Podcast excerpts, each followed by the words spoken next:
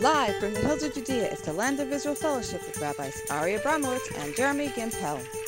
Shalom, everybody. Welcome to the Land of Israel Fellowship. So nice to see you all.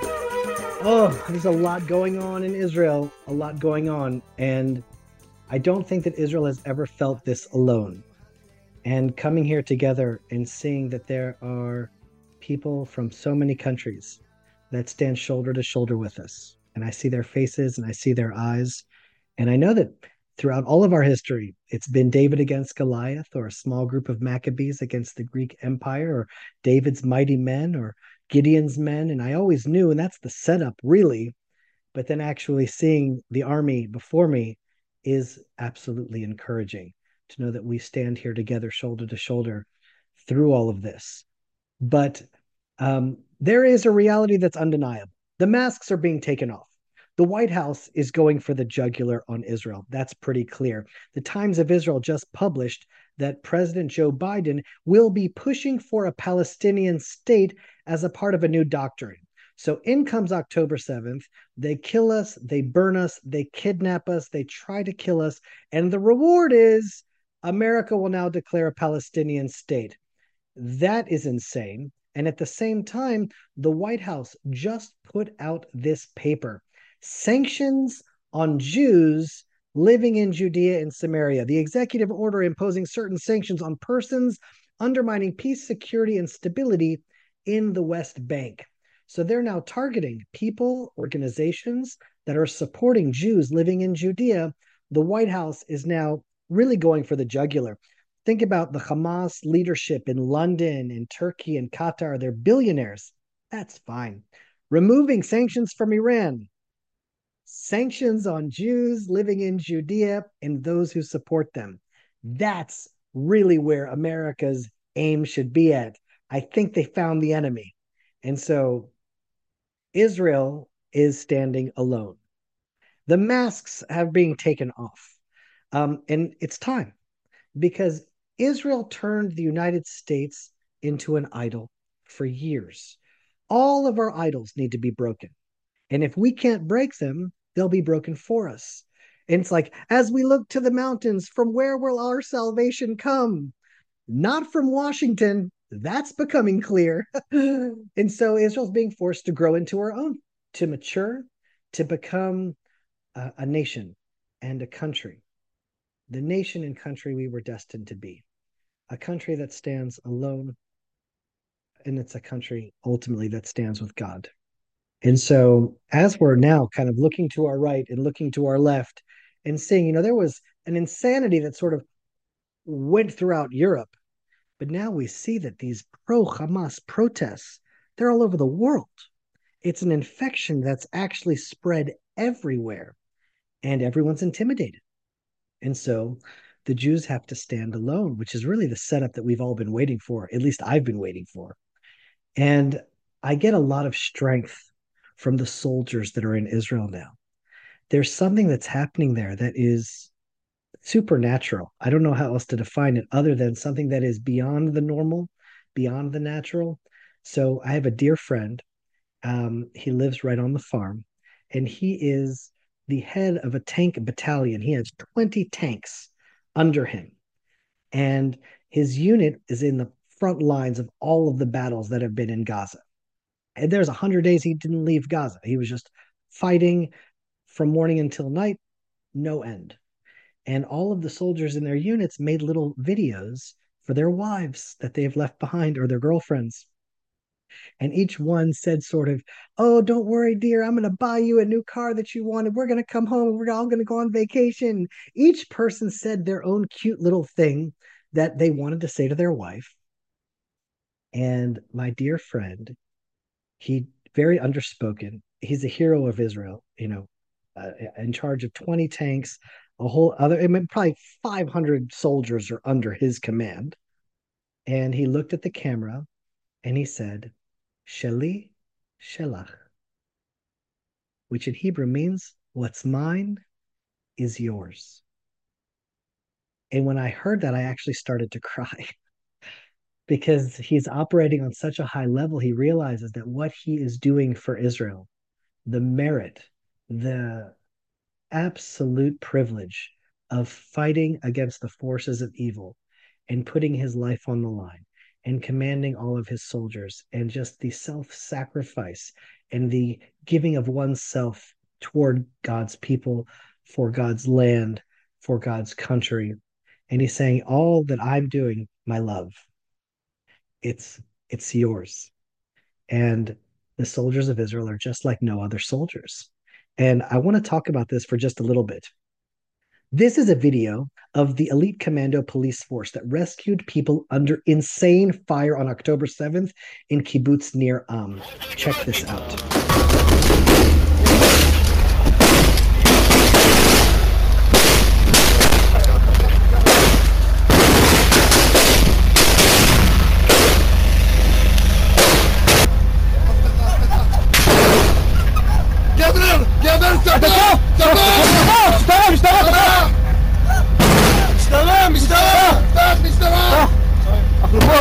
The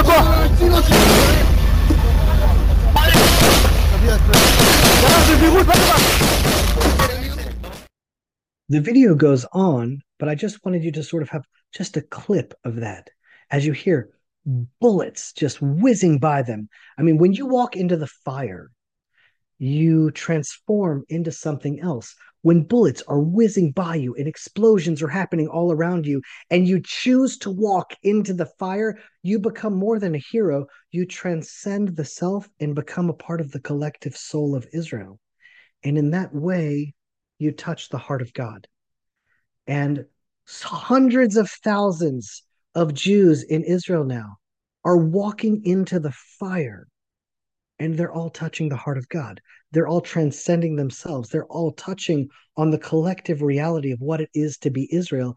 And without us even knowing it, the nation of Israel is being elevated to a level that we've never seen before. There have never been this many soldiers that were enrolled into the army, all fighting at the same time. We're experiencing something that the effects of this army, of excuse me, the effects of this war are going to change Israel's history forever because the people of Israel are going to be changed forever. And so that's not something that's going to ever really be talked about in the news or that you can find articles about. But I'm just telling you that I'm meeting the soldiers that are now slowly coming out of Gaza and they walk differently. They talk differently. They see the world differently. They've had an encounter with God. There's no other way to explain it, but they've all been elevated in their consciousness.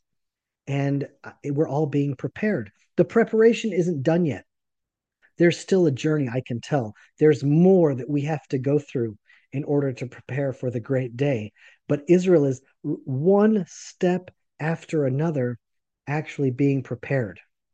And so, with that, I thought we would all prepare together and we'll kick off this fellowship maybe with a tefillah biyachad, with a prayer together.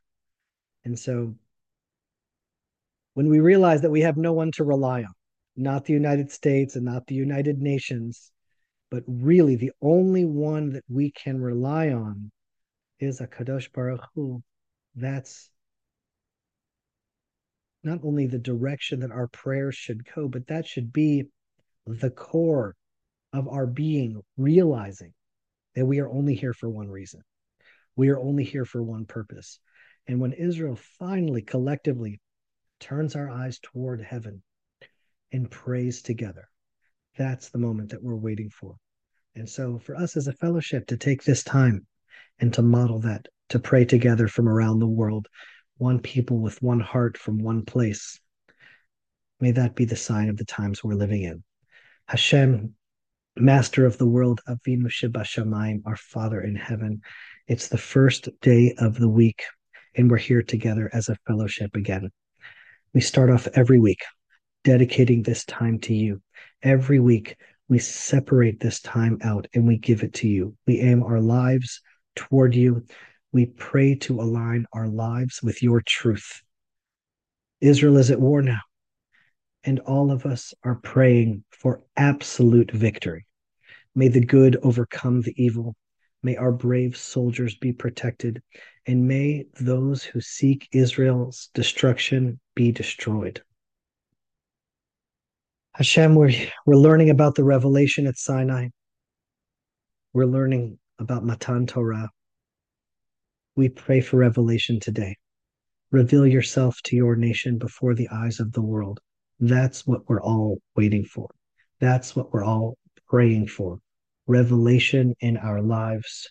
Hashem, bless everyone here today. Bless everyone tuning into this recording. May the ideas we learn penetrate into our hearts and change our lives. May your revelation live inside our hearts every day, and may our collective revelation change Israel forever. Amen. All right, my friends. So I want to kick off the fellowship by introducing my partner in crime. He's here with us. I know that he has something very beautiful to say. We had a beautiful Shabbat together, kind of like learning Torah, listening to Tehillah. And um, before we get it kicked off, I just wanted to kind of give Ari the microphone and let him share what he has to share with us today. And then I'll take it from there. So, Ari, you are on. Thank you, Jeremy. Uh, that was a beautiful prayer and beautiful words.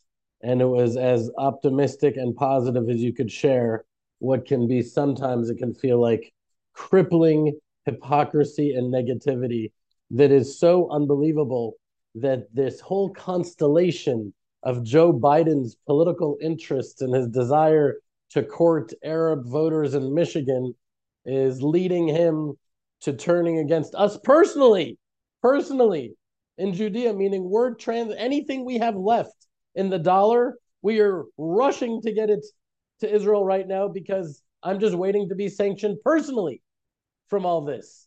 It's so insane that we're the enemy, exactly like you said, we're the enemy with people that are surrounding us that were shouting in the streets, giving out candies as the World Trade Center is falling down and Americans are dying.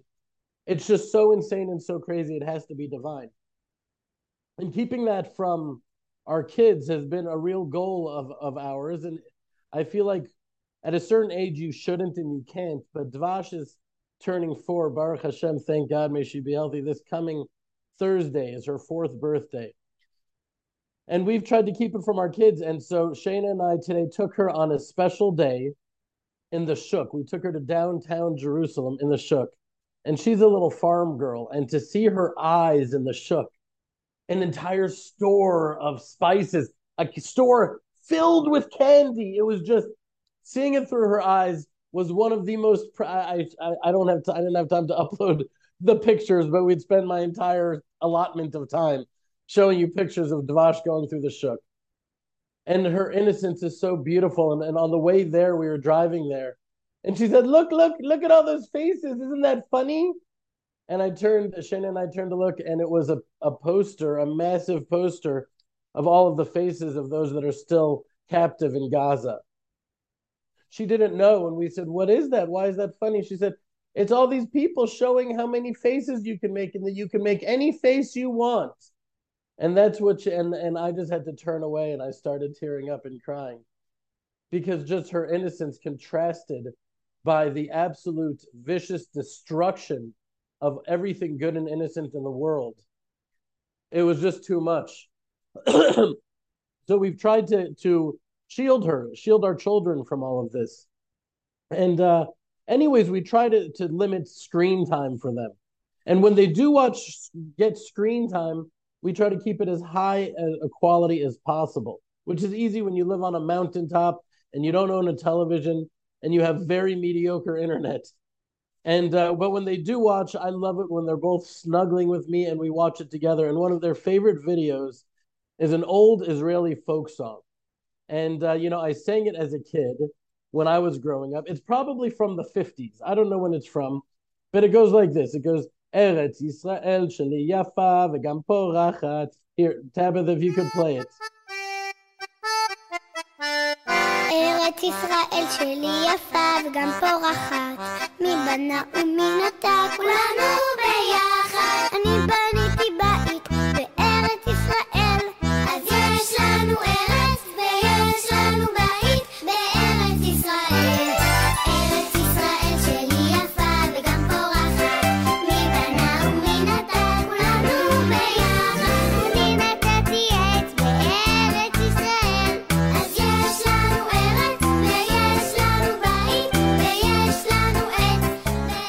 want it, it goes on, and I want to cry. Just Jeremy, do you want to cry too watching that video?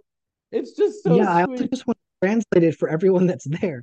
So yeah, I was says- going to. You know, my my land of Israel is beautiful and blossoms, birds chirping on every rooftop, heralding the holiday. It doesn't rhyme in English.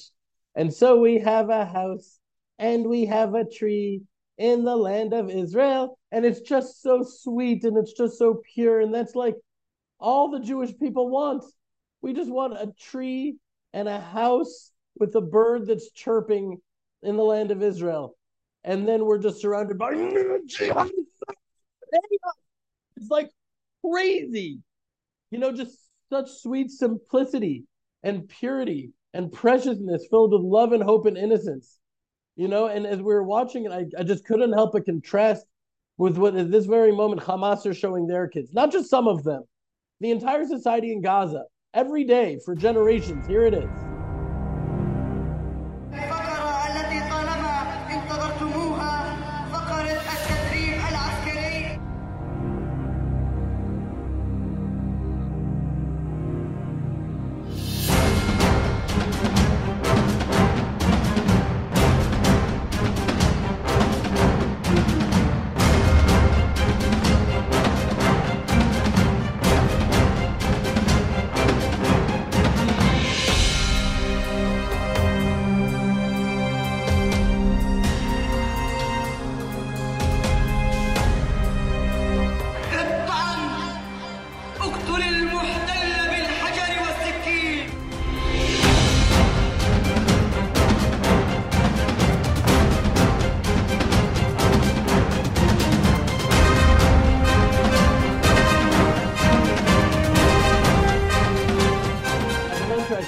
Actually taken from 12, 15 years ago. And I wouldn't be surprised if some of those very kids were the ones participating in October 7th.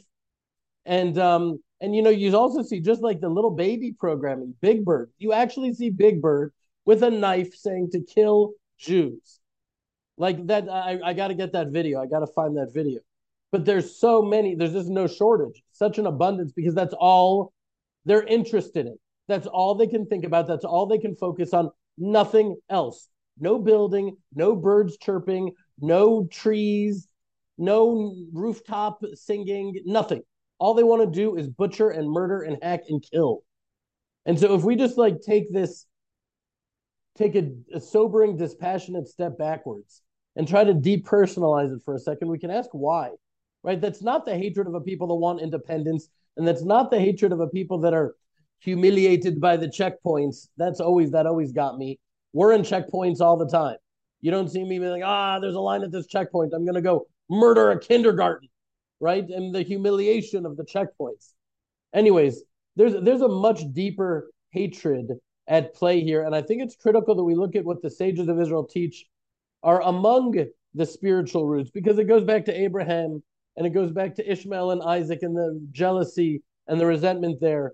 But it but it also goes, you know, there there are other roots from which this hatred comes. And they teach us that we can find the, the roots in this week's Torah portion.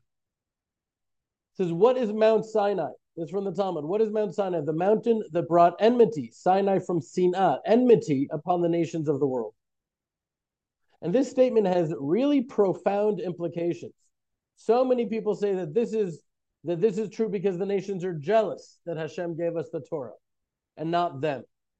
Now, now that, that never really sat so well with me for a number of reasons, particularly considering the teaching that some that on some transcendent level, we we learned that all the nations were offered the Torah, but based on one reason or another, they refused. They didn't want it. The Bedouins didn't want to not steal. The jihadists didn't want to not murder. There was always someone that didn't want. There's something didn't sit well with them on some transcendent level. This wasn't actually literally offered to them, but it was not compatible with them, but they were offered it on some spiritual level. Others say it's because of the implications the Torah brought to the world through us. That all of a sudden there was a right and a wrong and a good and a bad. And they didn't want that. They wanted to be their own gods. And when they received the law through us, through us bringing that into the world, we became the conscience of the world, as Hitler said. And so there's truth to that. But but I believe that while there's you know truth to all of that stuff, The one that speaks to my heart the most is from this week's Torah portion, chapter 19, verses 5 and 6. Now, therefore, if you'll obey my voice indeed and keep my covenant, then you shall be my own treasure among all the peoples, for all the earth is mine. And you shall be to me a kingdom of priests and a holy nation. These are the words which you shall speak to the people of Israel. And you shall be to me a kingdom of priests and a holy nation. We are directed not only to receive the Torah, but to live it, to implement it. And when we do, then we are to be a kingdom of priests. And what's the biblical understanding of the function of a priest? At the end of every fellowship, that's what we say. Well, what is it? To be an intermediary, to be a conduit, to be a vessel of light and of blessing. That is our role in the cosmos. That is our role in the world. That is the reason we were created. And over the years, I've come to believe that at least a part of the hatred against us is this, like I've said before so many times, this subconscious resentment from within the nations that we are not teaching them and blessing them and being a light to them. Now, that does not let them off the hook for the horrific terror and persecution that they have wreaked upon us. But it's our responsibility to own our part. And I believe that that is our responsibility as a people. And that is why Sinai is at the root of all of this. But I want to bring this together with an idea shared by the Magen Avram about this. He points out the verse, and all the people saw the sounds. Vayar et hakolot. They saw the sounds. Now, this is usually taken to mean that the trumpets and the thunder and the word of God was so overwhelming and, and powerful and transcendent that you can not only hear it as as you can do with any sounds, but you can actually see the sounds for whatever whatever that means if you can imagine it. And there's truth to that, but the Magen Avraham takes it in a totally different direction. And it really hit me when Jeremy was sharing that beautiful prayer and I really love it when you do that, Jeremy. It's such an important part of the fellowship that I feel like I don't, I haven't, you know, implemented like you have. And I really want to bring that more into this fellowship. But um, when I saw, I was scrolling through your faces, and every single one of you, your eyes were closed and your hearts, we were all at that moment during Jeremy leading that prayer, our hearts were in synchronicity with each other, and they were all pointed at the same direction. We all had our hopes and our dreams and our our wishes and our yearnings pointed to Hashem at that one moment. And so, what does the Magen Avram say? He says that that the kolot, you know, all the people saw the sounds. Kolot literally means voices, prayers, and that at that moment the Israelites were literally able to see the manifestation of their prayers. Because you know, there are times, there have been times on my journey there have been times when morning, afternoon, night, I'm praying for Mashiach. I'm praying for redemption. And then I just have this moment, this every once in a while, it's like the evil inclination, but it's a real voice. And it comes to me and it's it's like it hasn't come yet. My whole life I've been praying, and my father before him and his father before him. Is anyone listening? And much like imagine the Israelites in Egypt had the same thought of hundreds of years of prayer, please God, redeem us, redeem us. And at that great moment at Sinai, they saw that there was not one word of one prayer that went to waste. It was all heard and it was all received. And it was manifest at that moment at Sinai. All of their prayers were brought into life, were manifest as the redemption that they had been praying for. And they experienced the, the uh, illumination and the, the revival of their prayers into this one great redemption before them. And I believe that we have our own great redemption coming, our own Sinai coming. Soon we will see a moment of great redemption where it will become crystal clear that every word of our prayers was received. Every single word reached the throne of glory. And may that day, please God, please Hashem, may that day be soon, where all of our prayers were able to see who we are and what we are, and we're able to assume our role as being a, blessing to the nations and a light and a source of goodness to all the nations from a rebuilt Jerusalem, which will be a capital, the capital of the world, the capital of peace, and the capital of godliness for all of mankind. And at that moment, may the hatred that was born at Sinai be transformed to a love unlike anything that the world has ever seen. Amen, my friends. Thank you so much. Sorry, Jeremy, if I took too much time, but it was inspired from you. Back to you, Jeremy. No, absolutely beautiful. Thank you so much, Ari. I, I it really kind of brings me to the next thing. Like, what is the next step? Like on one hand, we trust in Hashem and believe that He's guiding history, He's guiding Israel toward our destiny. But at the same time, we have the power to choose. We have the power to aim our prayers and then follow through our prayers, to participate in this process. Meaning, it's one thing to have a child that's sick, and of course, you should pray for healing, but then you should probably take some antibiotics if they have an infection. And you should go to the doctor if you need to. And if you break your arm, you can pray for healing, but good to put it into a cast. And at the same time, it's like, well, we have to pray for redemption. We have to pray for Mashiach. But at the same time, we have the power to choose and to participate in the process. And I think everyone's asking what needs to actually be done in Gaza now?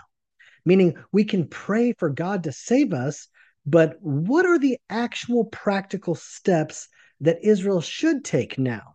Meaning, if we were aligning ourselves with our prayers and saying, This is what would be the greatest sanctification of God's name, this would be the elevation of it all. What's the next step? Should we let an international force come in and rule over Gaza? Maybe a local Arab leadership and hope that they don't turn jihadi on us? These are the different ideas that are being thrown out there. Should we annex half of Gaza, northern Gaza, and assert Israeli control over the territory we already conquered? And so everyone's sort of throwing out all these ideas. And to me, Israel's sovereignty in the land of Israel is the testimony of God's sovereignty over the world. That's why we're here. And if that's true, then Israel immediately needs to declare sovereignty over the Gaza Strip. Right now, Israel needs to take full control and responsibility of the Gaza Strip. That's it. We disengaged from Gaza. We gave the Gazans an opportunity to live alongside Israel in peace, which was a mistake. Israel and the world invested billions of dollars to help them build a beautiful, prosperous society. Instead, they chose to become genocidal jihadists and used every collective resource to destroy Israel. Now Israel is reclaiming its land. No other foreign entity should rule there. Israel should rule there. And justice will be done with the people of Gaza. Those who want to leave, Israel can help them find a new country to immigrate to. And if those who choose to unconditionally surrender and pledge allegiance to Israel, they can stay and go through a long process of becoming a part of the nation of Israel. Those that don't want to leave and do not surrender and do not want to live in peace, they need to be eliminated or removed. That's it. And in some ways, Gaza now is an opportunity to create a policy and a template of dealing with the rest of the land of Israel. It would be too much for Israel to do it all at once, like the Lebanon and Judea and Samaria. And it's like God gave us an opportunity now. It's like a small, bite sized opportunity that we can actually fix the problem at the root, to uproot the darkness and resettle it with Jewish communities and resettle it with light. To replace it's one thing to uproot the darkness, but then we have to take out the darkness and we have to replace it with the light. And to me, that is the next move. As the Biden administration is talking about declaring a Palestinian state, Israel should, that's it. Sorry, we are the sovereigns over God's land. We are the custodians. This is our land, and we are now sovereign over it. And so, you know, I keep on turning to the media all the time. You know, I always want to know what's going on. I want to be tuned in. And sometimes you have to read between the lines. And you can see that almost all the media outlets right now, they're aligned with the same wrong message. it's like Israel must defeat Hamas, the war against Hamas. And I'm sorry, but that's really just the wrong message. That's not the right idea. Israel is not at war with an organization called Hamas. I made this video on my way to Jerusalem after listening to the news, and I want to make sure uh, that you see it, and then we're going to go deeper. Check this out. Hey friends, this is Jeremy Gimpel from the Arugot Farm. I'm just driving in Jerusalem right now and I've been listening to the news and I hear over and over again, we have to obliterate the Hamas, we have to destroy the Hamas, we have to topple the Hamas government. And I feel like the world is really missing the mark here. This isn't really about the Hamas government. This is about the Gazan society. check out this video from the IDF released just a few days ago. The tunnel entrance was bigger than any entrance I've seen before. Two months into the war, we revealed that tunnel. Although it has standard Hamas architecture, cement walls and arches on the ceiling, wiring on the side and tubes for air conditioning, it is bigger than anything we've seen. I was going down that tunnel just not comprehending the sheer size of it. This is why the IDF keeps operating inside Gaza, because this is not the only tunnel. There are more. There are kilometers of underground tunnels all throughout Gaza. When you realize the amount of money and effort and years that went into tunnels that are twice as large as the London Underground, you realize this was a collective national effort. It's not like there's a little terror organization. No, this was done by the people of Gaza, supported by the people of Gaza. And look at this.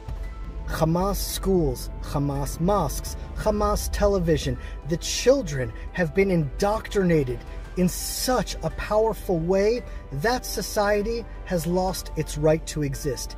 Every single hostage that has been released from the hands of the Hamas told us they weren't being held by the Hamas. They were being held by families in Gaza because it's the families in Gaza that elected the Hamas. It's the families in Gaza that supported the Hamas until October 7th and until today. Everything that's done in Gaza is done collectively. And that's why, collectively, as a society, Gaza has lost its right to exist. It needs to be destroyed, disbanded, they need to be dispersed, and Gaza as a society can never exist ever again. Amen, brother. and so here's what I'm saying. How then we look at that? And it's, I mean, to, I mean, when you read the Bible, you read the Torah, I mean, it's obvious that nations come under judgment, not just individuals. And sometimes, if a nation veers from the path of righteousness, everyone in that nation is going to suffer. And so, how do we judge Gaza? What is the moral approach to win a war with this other people? And you look at Gaza, and it has failed as a society in a way that no other society has failed on earth in 2024 it's just created a society that manifested and celebrated the most evil, heinous acts anyone has seen in our lifetime. We almost forget, you know, they beheaded children and tortured innocent people. They burned people alive. It was like the most horrific, demonic behavior. And they filmed it and broadcast it, celebrating it for the world to see as they chanted how great their God is. And so in the Torah, nations are judged as a society, not only as individuals. You are personally responsible as a part of your country. And so nations are blessed and cursed, and individuals are a part of that faith. And so when a society produces absolute evil, that society needs to be dispersed. The first example of people coming together to create a society and the society turns to evil is the first city in the in the Bible the Tower of Babel. With all their resources, what did they do? Instead of building tunnels, they built a tower and waged war against God, war against the good. And then what did God do? He said, I'm sorry, this society, it's lost its right to exist. He came down and he dispersed them, separating them and scattered them all over the world. Gaza should be absolutely no different. Sodom and Amorah, those societies lost their right to exist. That was just hailfire from heaven and they were just deleted. So we look at what's happening right now, and it looks like Israel right now is sort of wavering, crumbling under the American pressure. And a process is happening here. It's a maturing process for Israel, undoubtedly. It's like removing the sanctions from Iran, sanctioning the Jews in Judea, pushing for a Palestinian state after October 7th. It's like, whoa, I sense it people in Israel are for the first time genuinely afraid of the United States. There's a hostage situation in Israel, but I'm not talking about the hostages in Gaza. America is actually holding Israel hostage right now. They are tying our hands behind our back, allowing the Hamas to return to strongholds in Gaza, forcing Israel to supply the Hamas in Gaza and not letting us win. And at the same time, they're not letting the Gazans who want to leave flee. So they've literally checkmated Israel into losing. In the current scenario with is with America and Israel, sort of Israel strong arming America strong arming Israel into its, I guess, into its own interest, we've lost it. And so for the secular Zionist in Israel, this is their worst nightmare. I mean, they raise their eyes to the mountains and their salvation comes from Washington. And now it's hard to not see that President Biden has interests. And it seems as though if at this point he feels he needs to appease Iran or support his leftist Muslim base in America, he will throw Israel under the bus and without hesitation. And Israel is now left alone. And so there are two modes of operating in the world. And it's almost like there's leaving Egypt, and then there's the Sinai moment, and then there's going into the land of Israel. And the two modes of operating, the sages of Israel defined these states of mind as yira and ahava, which I think for our purposes, the best definition of those states of mind are fear and desire. And so fear is like, let's just get out of Egypt. We got to get out of Egypt. They're going to kill us. They're going to throw our children into the water. Let it run. And then at Sinai, we received revelation. And we're like, oh, we were chosen. And the land was chosen. And we were chosen to inherit that land. And now that that that's a that's a, a destiny based purpose driven mission. It's not running away from egypt. It's running to israel. Fear and desire. You know we can talk about it on a personal level and we can apply the same idea on a national level. Let's say on a personal level you're a child you're in school your report card is coming so you are working because you don't want to get a bad grade you're working because you're scared about what if I don't get into college? Or what if I'm in college and I don't get that internship? And when I'm in my internship, what happens if I don't get the job? And it's like, wait a minute, you're, you spend your whole life operating from a place of fear. Or there's another way, another mode of operating desire, ava. You love what you're learning. You're passionate about the subject. You find meaning in the work that you're doing. You believe in it. You see it's making the world a better place. It's making your life better. A decision that you make in a relationship, a decision that you make in life on an investment, it doesn't matter. It's on every aspect of life. A decision made out of fear will take you to one place, and a decision made out of desire will take you to a totally different place. It's a different reality, and all depends upon the state of mind are you in a state of yira, of fear, or are you in a state of ava, a state of desire? And Israel, on a national level, has been operating entirely out of fear for 75 years. We're the, the Holocaust and the exile, and we have to find security, and we have to get away from the non-Jews, and we have to build a safe haven. And it's like an, an entire society that was literally built out of fear.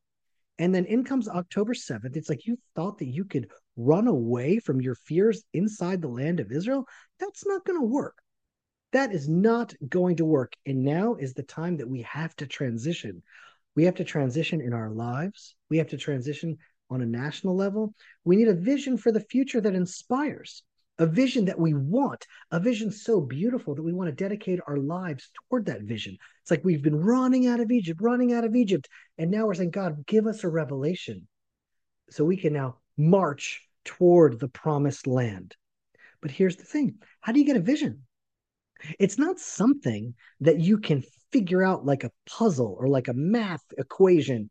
A vision, in many ways, is something that's given to you. You're graced with a vision. You have to open yourself up to receive revelation.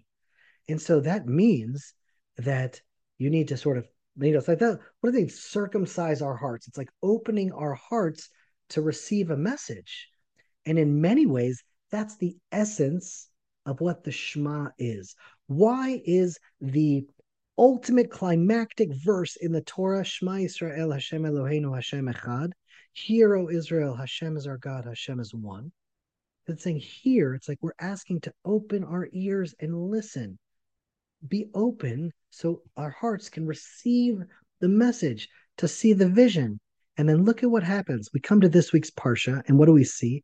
In perfect timing, this is how the Parsha starts off. And now Moses' father in law, Yitro, the Kohen of Midian, the priest of Midian, heard all that God had done for Moses and for Israel. Vaishma Yitro, and, and he heard all that had done for his people. The Lord had taken Israel out of Egypt. So the, the Parsha starts with Yitro hearing. And a question needs to be asked here. Why is that a relevant part of the story? I mean, the entire Torah, in some ways, Mount Sinai is the climax. It's like everything is building toward that. Ah, the Sinai moment. And then it's like, well, we oh we make our way to Israel, and then we like stop right at the border. But that's almost like the the the the, the climax of the story, the most significant event in Jewish history, in world history, arguably, was Mount Sinai. And if I were to tell the story, I don't know if the preface to the story would be like, oh, and Moses' father in law heard about what happened, and he takes his daughter and he takes Moses' children. And they, why is that the preface to that story? It doesn't make any sense to me. That's not like a good way build up to the most important event in all of our history. And I think that the answer is that Yitro listened. He heard what had happened. And imagine what that looked like. He walked off into the desert. Have you ever walked into the desert looking for a nation that's randomly walking through the desert? That's not a simple journey. He was one of the high priests of Midian, and it affected him so much that he changed his life based on what he heard. And so what the Torah is saying is, I'm about to give you the Torah. I'm going to give you the law now. But the basis of that, the foundation of that, I'm telling you, you have to listen before you learn the law. You have to live a life that's open and always listening to God in your life. If you're not listening and you're just following the law, you will never make it to the promised land. So the story before the revelation of the law is the story, an example of not a Jew, of a non Jew, of Jethro, a Cohen from another place that transcends religion, that transcends nationality, that transcends languages. The foundation is saying, listen, be open in your life to the messages, to the spice carts, to the living spirit of God that speaks to us all of the time then you can receive the Ten Commandments. Then you can receive the pathway. But listening is the beginning. And so, with that foundation, I want to take it to another level because Tehillah has such a beautiful idea here that, you know, it's like I've read the Torah portion my whole life. And then somehow Tehillah is able to pull out new understandings and new insights all the time. And so, I think that that base understanding, she really explains how Jethro, how Yitro was listening.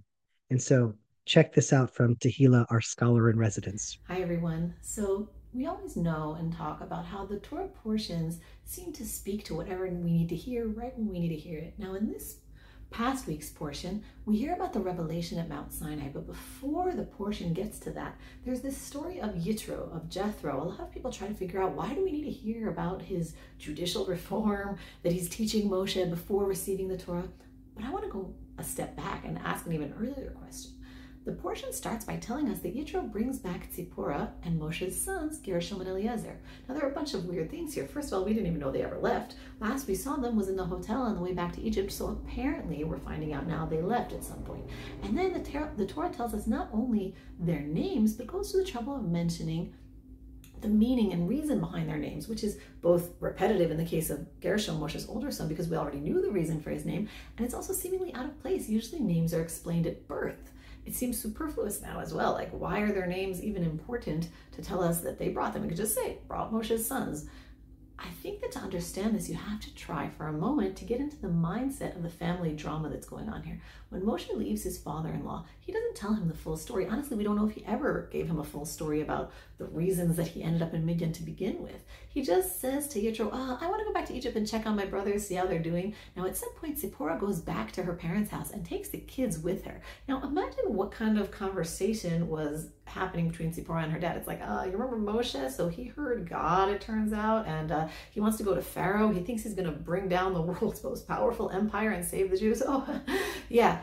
What do you think Yitro is thinking? My son-in-law is a family is a, is a mental patient. He, I'm going to have to raise my grandsons as my own children. That's like the likely scenario, right? You can then imagine just like this sad family tragedy, and he's raising these children, and one day he sits with the newspaper in the morning and he sees Moses leads Jews out of Egypt. You know, Pharaoh dies at sea. and now imagine he's sitting there and he's looking down at these two grandsons sitting on his lap. One is named Gershom, which means stranger in a strange land, and one is named Eliezer, which means God saved me from the hands of Pharaoh. Now, he's looking down at these boys. If you had to put the entire Exodus story in a nutshell, it basically is we were strangers in a strange land and Hashem saved us from the hands of Paro. He's looking down at these little grandsons named I was a stranger in a strange land and Hashem saved me from Pharaoh. And then these are stories that like we tell and retell through every generation. Hashem, we were strangers in strange land, so we have to be kind to strangers. Hashem saved us from the hands of Pharaoh, so we have countless reminders and garments and holidays and Shabbat to remind us that Hashem saved us from Pharaoh. So he's looking down at these grandsons and he sees in them that he is, you know, these children that he was raising as like patriotic Midianites are actually part of a grand historic story of Jewish redemption. And suddenly he realizes, yeah, you know, maybe they have a good life here in Midian. They can pretend to be Midianites, they can try to fit in, but they can't really escape that they're not just individuals, but part of something larger. Now, what is marvelous about the Torah and Jewish destiny is that every person lives and relives and in their life every part of the Torah in our own personal lives. We all have moments of slavery, feeling foreign, feeling strange, and moments where Hashem lifts us out and we feel like we were saved. The Torah, every single story in the Torah is applicable to every person as a microcosm of the greater story inside their own personal life. Just like every cell in your body you know has the dna of the entire body it functions on its own but it's also it has everything encoded like in the DNA inside of it, but it's also part of this larger body. And so Yitro comes and says these guys can't keep growing up in Midian. They are part of the Jewish story. Yeah, maybe the Jewish story isn't perfect, you know, maybe those Jews can use some tweaking of their legal system, but he realizes where his grandsons belong and he steps out and returns them. And the Torah is telling this to us because you cannot live your life completely without attaching yourself to the Jewish story as it unfolds. If you are a Jew, you cannot be separate from the Jewish story. You know, normally in a war, people run away. In Israel, I think we're probably the only country that in a state of war actually increases demand for Aliyah. The Jewish Agency just reported that since the war started, there was a 94% increase for Aliyah requests in America, 147% in Canada, 380% in France, and other places as well. What in the world would drive people to run to a war zone with bombs falling and people hiding in shelters? Why? Now, if you look down at yourself and your children, you say, Am I actually going to sit here and let the story unfold without me? The Jewish people were strangers in a strange land in Auschwitz, in Iraq, in Ethiopia, in the in, in the Soviet Union. Hashem took us out of those strange lands and saved us and brought us to Israel, and I'm going to sit somewhere else.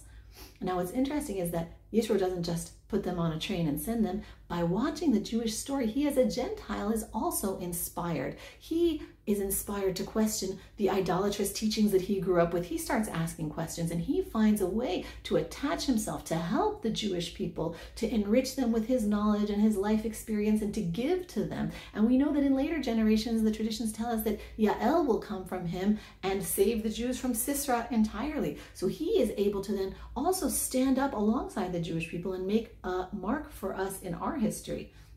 So when we look at this beginning of the Parsha of Yitro, it's not a distraction from the redemption process. It seems like it's, you know, we have leaving Egypt and then we should go straight to getting the Torah. It's not a distraction. It's not like the Torah lost track of time and just got off, you know, went off on a tangent. The Torah is telling us that an integral part of the redemption process that will repeat itself in future generations. And we need to know for future generations, an integral part of that is that people who at one time felt that they were just separate individuals living comfortably wherever they are are going to see the Jewish story, look down at themselves, and see that they are part of a larger story and cannot continue to be separate from that. And that is something that we that the Torah makes sure that we need to know before we can actually come to Har Sinai and have the completion of this process of really leaving Egypt and becoming the Jewish people. There needs to be this rejoining of everyone together and everyone realizing that they cannot be separate from the most incredible story ever told. So, with that, I wish us all a good week of living out the Torah in our own personal lives and joining our lives to the greater miracle that is the redemption of Am Yisrael. Bye, guys. Thank you, Tehila. And so, the story that's unfolding, the story really unfolded at Sinai. Sinai was the moment. Sinai was the turning point that set human history in a totally different direction. I mean, imagine a world where everyone isn't a part of the same religion, but every single human was committed to living by the Ten Commandments. If we really let that sink in, what our world would look like, that would be the key that would unlock the future. The world would understand that we have one world, we have one God, and we're all brothers and sisters. The Ten Commandments, if we lived by them, we could defund the police. We wouldn't need an army anymore. If we just received that light that was given to us at Sinai, that's not a religion. It would just be a code of living. And the truth is, those 10 commandments were given to Israel at Sinai. They were a gift that we were mandated to bring to the world, to bring a God consciousness to the world. And when Ari quotes that midrash that says that at Sinai was the beginning of the sin'ah, at Sinai was the beginning of the hatred of Israel. I believe that hatred is rooted in the fact that we haven't brought the light yet. The world is waiting for us to bring the light, and Israel has been so focused on surviving, so driven out of fear, we haven't yet transitioned yet into the desire of wanting to bring that light into the world. And so when I think about this process, in some ways, everything in Israel revolves around this. And if you don't understand this, then you can't understand about anything that's happening in Israel. You know, I was invited to speak at the Sovereignty Conference, and that video went so viral because I was the only one in the conference that said, Hey guys, we really need to bring God back into this conversation. But it's more than that. We need to understand what's at the crux of all of it. It's the axis that everything else spins on. And in some ways, the entire of world history spins around this concept. Finally, what happened at Sinai needs to spread out around the world, that the nations will know that Hashem is God. On that day, he will be one and his name will be one. How will they know? When the promise, the foundational covenant with Abraham is fulfilled, and the people of Israel become a sovereign nation in the land God gave them. That's the international testimony. There's only one claim that the Jewish people have to living in the land of Israel that really holds water. It's like, no, no, but we need a safe haven for Jews. It's like, why would the Jews needing a night shelter against anti Semitism justify taking land away from someone else. It's like, no, no, no. Well, we need a state because of the Holocaust. It's like, no. Why would a tragedy in Europe give you a right to cause someone else harm somewhere else? It's like, well, uh, when it's our homeland, it's like, well, if you say it's our homeland, well, so a made up people can claim, no, no, it's their homeland. And and if an ancient Roman tribe uh, was discovered in Africa and went to the Vatican and said, Hey, Rome, this is our homeland, the Vatican wouldn't leave because of that. That's just not going to hold water. And so, America, that's where America and the United Nations, they declared that the Jews have a right to a state of their own. And so now, when Biden is thinking about declaring a Palestinian state, does that now make it right because the United Nations say that it's right? Our only claim the only one that matters, the only one that the world is waiting for us to say is that God created the world. He chose us as a people and he gave us this land. There is no other people in the world that God gave a land to. That's why we're here. That's why the Arabs do not belong here. They are squatters on the land that God gave the children of Israel. And the world stage is being set for this final showdown. This map is all over social media, and it's a powerful presentation. This is the map of the Muslim world, all that green that you see around there, and as they're continuing to spread. And that little red thing there, that's Israel. And so when they chant from the river to the sea, what they're actually saying is from the river to the sea, when we finally just wipe out that little red dot, we will complete the Islamic conquest colonization of the region. And then onward to Europe, onward to America, and world domination. And here the Jews are here to say God chose a particular people. He gave them a very specific land and established his covenant with them that in this particular land they will build a country worthy of being a resting place for God's presence in the world. That is the international revelation of God's existence and sovereignty in the world. All the forces are aligning up against Israel, and it's all a setup. It's a gift that Israel is actually about to give the world. The land of Israel is the testimony of the truth of the living God of Israel, and the world is about to experience the full revelation. You see, the seal of God is truth. And the world has all but destroyed truth from the world. You can't even say a boy is a boy anymore because there is no truth. Truth is what you want it to be, truth is what you believe it to be. Well, I want to sculpt my idol and I believe it's a God, and that's my truth. And it's my truth that I worship. There is no good. There is no evil. Hamas is not evil. The protest, the new sign, by any means necessary. Think about that by any means necessary. October 7th, raping, beheading children, torturing innocent people, burning them alive. There's no evil. They're resisting the occupation. Who are you to say what good and what evil are? That's what this war is all about. That's why it's an attack against God's people, because we are the representatives of God's truth on earth.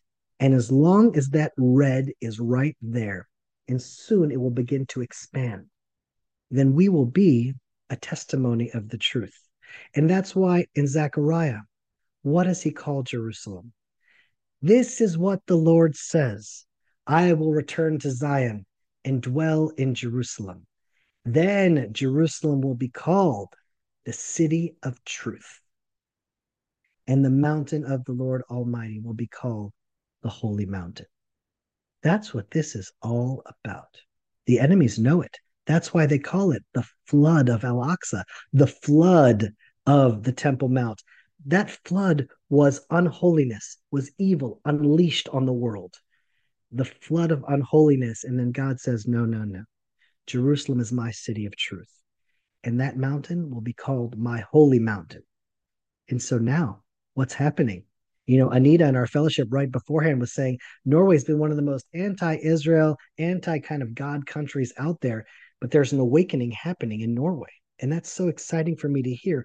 More and more people are joining now the side of Israel, the side of truth, the side of good, the side of God. And the promise is that those who bless Israel will be blessed because the side of the enemies of Israel is an affront to God, and those who curse Israel will be cursed. And so, my dear friends, the stage is being set for the ultimate revelation, for the world to know and to see with their own eyes how God chose a people, guarded and watched after them throughout all of their history, brought them back to their land, and slowly but surely, against all odds, alone against the Western world, the Eastern world, the United Nations, single handedly, with God as our power, going to build Israel again. And so, from this place, for all of those that have decided to align themselves with the destiny of Israel, to side with the God of Israel, I want to bless you. Bless you from this place because I believe that this journey is not going to be an easy one. Nothing in life worthwhile has ever been easy. But the train has left the station. The destination is paradise, and nothing can stop Israel. So, those who bless Israel should be blessed, and all of you are such a blessing to us. And so, may you be blessed from this place. Yevarechecha Adonai v'yishmerecha. Ya'er Adonai panav elecha v'yichoneka. Isa Adonai panav elecha. V'yasem lecha shalom. Shalom, my friends. See you again soon. Oh, I do have one more announcement to make. I, I've said it before, but now it's getting serious. I'm starting to broadcast now, and I've broadcast on two platforms, and I want to invite you to join either one or both of them. One is Twitter. I'm just trusting that of all the other platforms, that one seems to be the one that is like seemingly free. So I'm like news is happening, and it's just I'm just starting to put out messages of truth on that platform. And the more people that join, then those can be spread and let the truth be spread. And the second one, Ari and I are making videos now all the time and putting them out on WhatsApp. That's like, in case one gets shut down, we have the other. and so we just never know what time we're going to get sanctioned or shut down. But in the meantime, those are the two platforms. And just in the last, I don't know, I've Twittered now for maybe a month, just kind of testing it out. And uh, we're almost at 4,000 Twitter followers on Jeremy Gimpel. So that's kind of exciting. And I just feel like that is um, a microphone that is growing and influence is spreading. And so that's a place to meet us online in between these fellowship gatherings. So if you want to join us on Twitter or on WhatsApp, of course, you're invited. So thank you all for joining us as always. We love you and we'll see you again. Shalom. To join the Land of Israel Fellowship, to attend our live interactive Zoom sessions, to participate in the Fellowship Connection Q&A events, or even just to binge on past sessions, click on the link below or go to thelandofisrael.com backslash fellowship and join our family of hundreds of people from around the world broadcasting light from the land of Israel live from the Judean frontier.